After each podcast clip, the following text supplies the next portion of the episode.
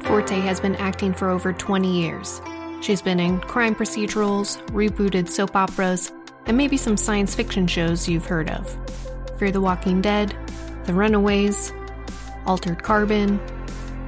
At Clexicon, I got to talk to her about her career, working in science fiction, making your own stories, and representation in the media. This is Fact and Science Fiction. I'm your host, Carly, and this is Marlene Forte. Man, I get to wheel a gun around. At this age, they don't give me a gun out often.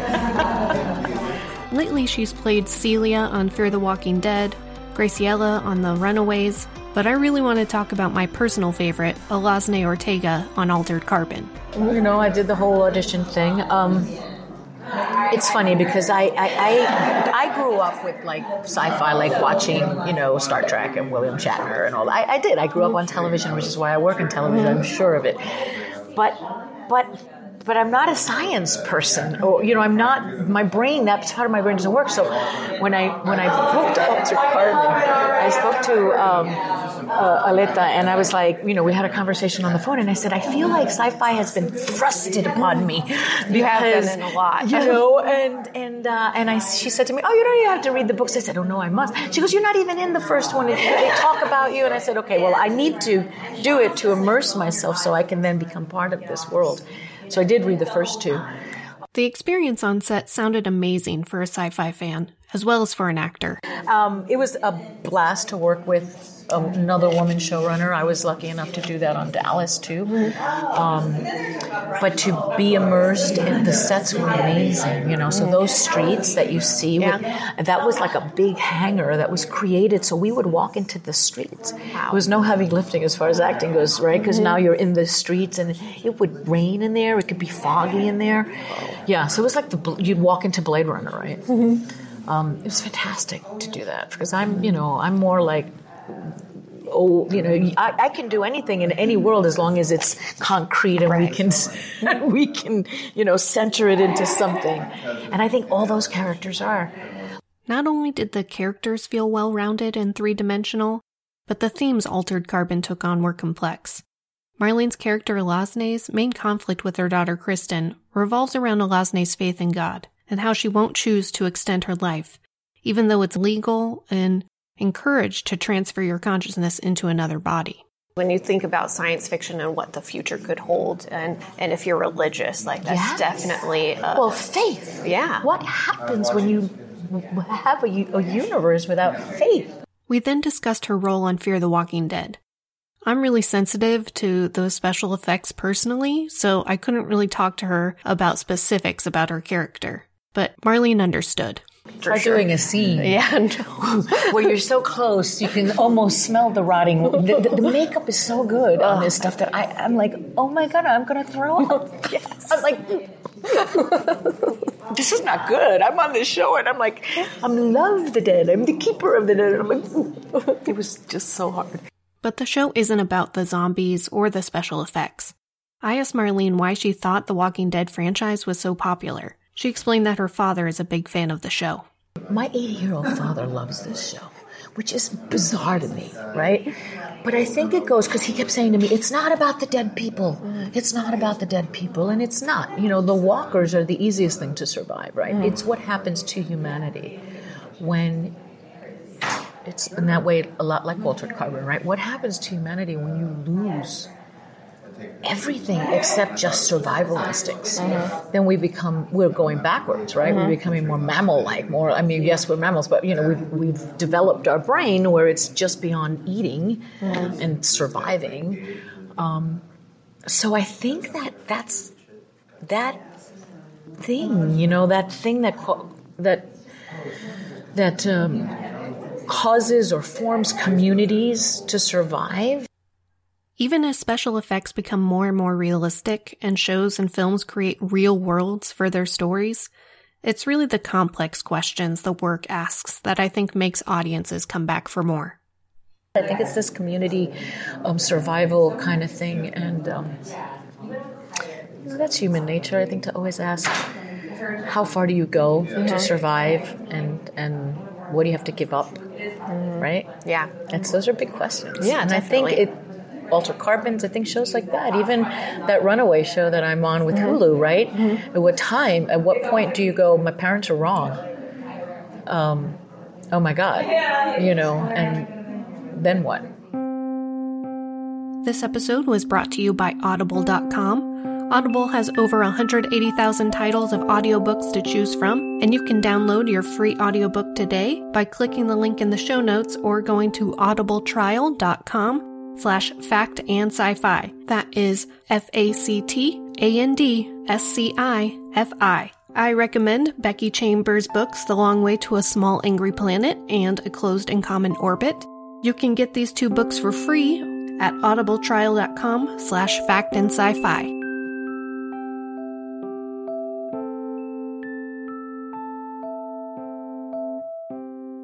After discussing Fear the Walking Dead and Altered Carbon, I wanted to talk about her experiences as a Latina working in this industry. Almost every panel I saw at Clexicon discussed different groups' representation in the media.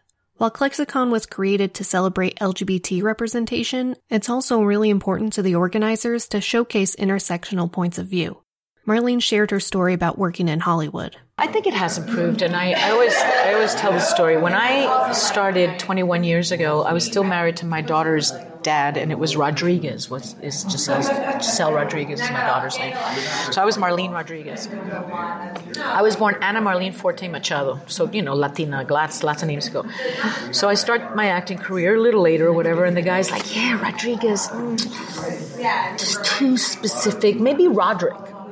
Marlene Roderick. I'm like, who the hell is Roderick? I'm like, come on. Ana Marlene Forte Machado. Pick one. Machado. Machado was even too Latin. So we went with Forte. So I used my mom's maiden name because of that moment in my life. My daughter, who's now a producer, but when she graduated college, she went into acting and nobody blinked about her name being Rodriguez. Because the success of people like Jennifer Lopez and Evelyn Gloria and people with, you know, Z's and A's at the end of it, you know, that has changed. Mm-hmm. It's much more, you know, prevalent. But has on-screen representation improved too? We're not there yet. We're almost there. We're on the fabric. I like to say that, you know, if this thing is a fabric or a mosaic, we should be interwoven into the fabric of America because that's how we are. We don't live in a bubble. We don't all hang out with Latinos. It's not a Latino show. I hate when people are like, it's a Latino show. I'm like, why can't it just be a good show? Like The Fosters, to me, it's just a good show. Mm. It's not a gay show. Mm. It's just a really good show, which is why it exists and it has a scope of people. So I think when we start to think like that, when we start to just, and it is happening, you know, Fear the Walking Dead. Now I find myself, you know, interwoven into these, you know, even Carmen from Dallas. I remember when when my manager's like, so there's this great role on the remaking Dallas, and there's a great Latin role, and I'm thinking, I don't remember Latinos in Dallas. I know I was having a child then and everything, but I don't remember that role in Dallas. So I read it and I'm like, oh, it's the maid. And he's like, I'm like, really, Paolo? He's like, it's not the maid. She's Jordana Brewster's mother. She runs the house. She has a staff and blah, blah, blah. And I thought, you're right. Jordana was a big part of the show, so I was like, no, you're right. She's not coming in and saying, Mr. Bobby Ewing, would you like more coffee? You know, it wasn't that. And I was like, oh, he's right.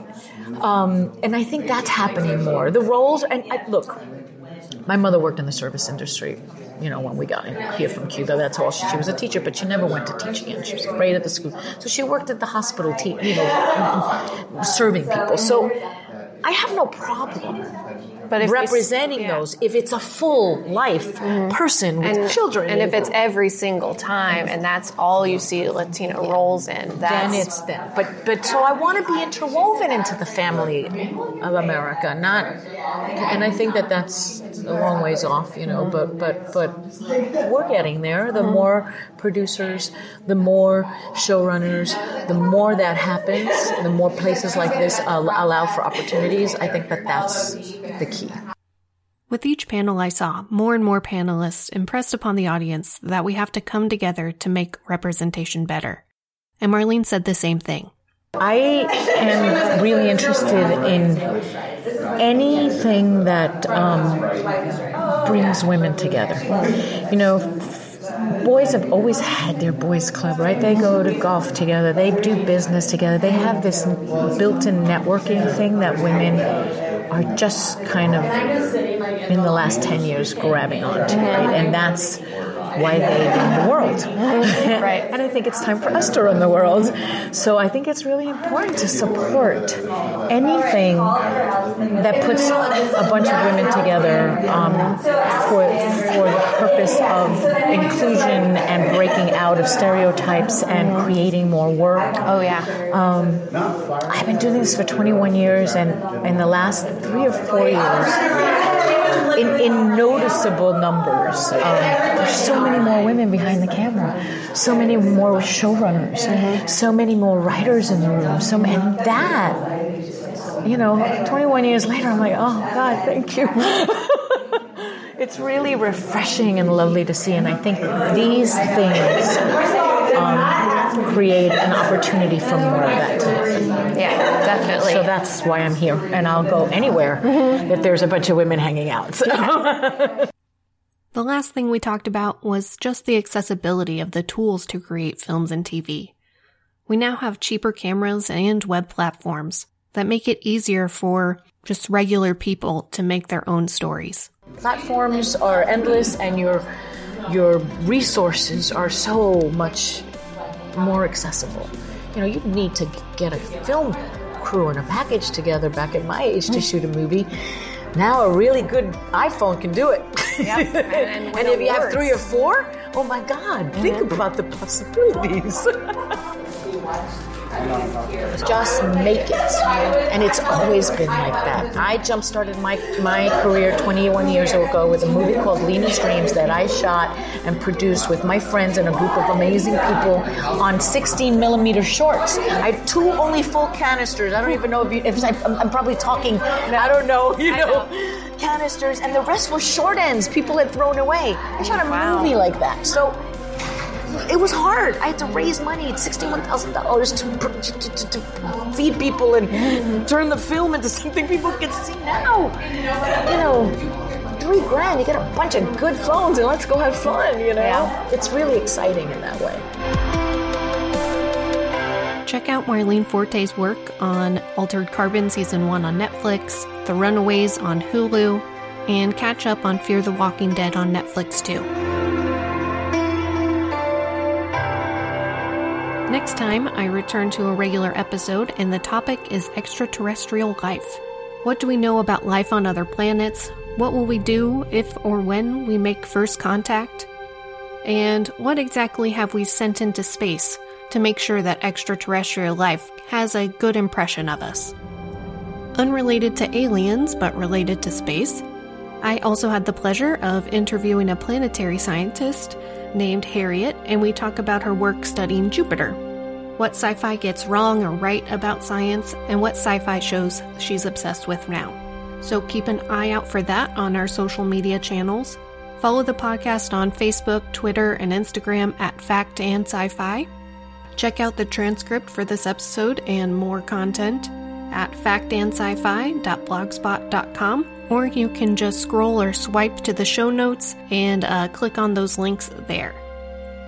And lastly, thanks for listening.